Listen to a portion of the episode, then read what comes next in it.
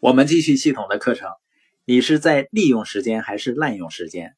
我们来看一下滥用时间的人第二个特征：他们不愿意接受良好的指导或者是培训，就匆匆忙忙的去做事情，这削弱了他们的潜力。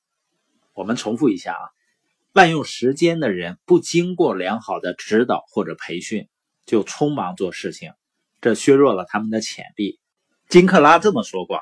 他说：“唯一比培训团队然后失去他们更糟糕的事情，就是不培训他们并留着他们。”我们再想想这个原则：滥用时间的人，很多时候是因为他们不愿意接受良好的指导和培训。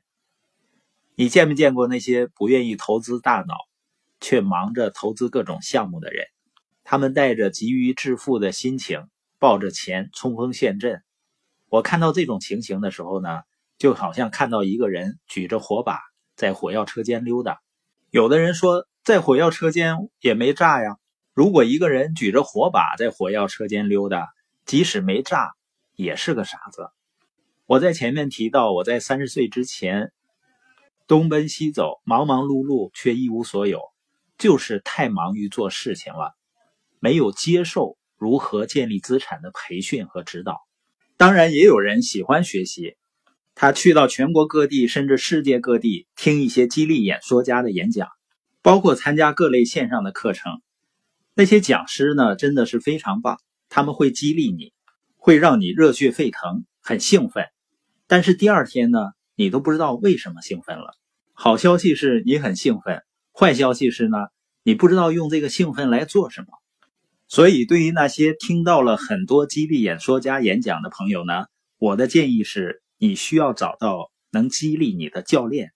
那样你在听演讲的时候呢，你不仅会很开心、很兴奋，因为你会建立愿景，你会建立自信，同时呢，你还能学会一些东西，学会正确思考，而且呢，把学到的东西应用到工作和生活中。下面我放一段一位做音乐教育的韩老师。他学习实践的体会，嗯，因为这些课确实，你像你说的，对我像我们这种做培训的，就特别特别有帮助，尤其是教小朋友。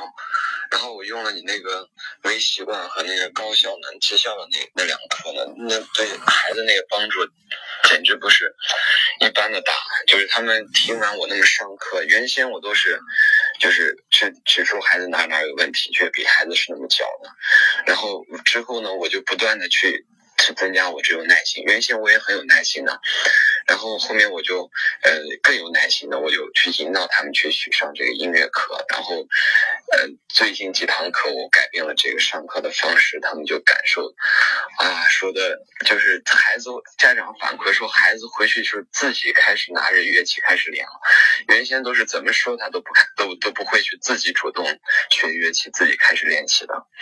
像这位韩老师啊，不仅每天用心的听，而且呢做笔记。更重要的是呢，他应用在自己的实践中，而他的实践呢，对孩子们产生了非常积极的影响。这既是他领导力提升的过程，同时呢，也是使他的时间效率越来越高的一个过程。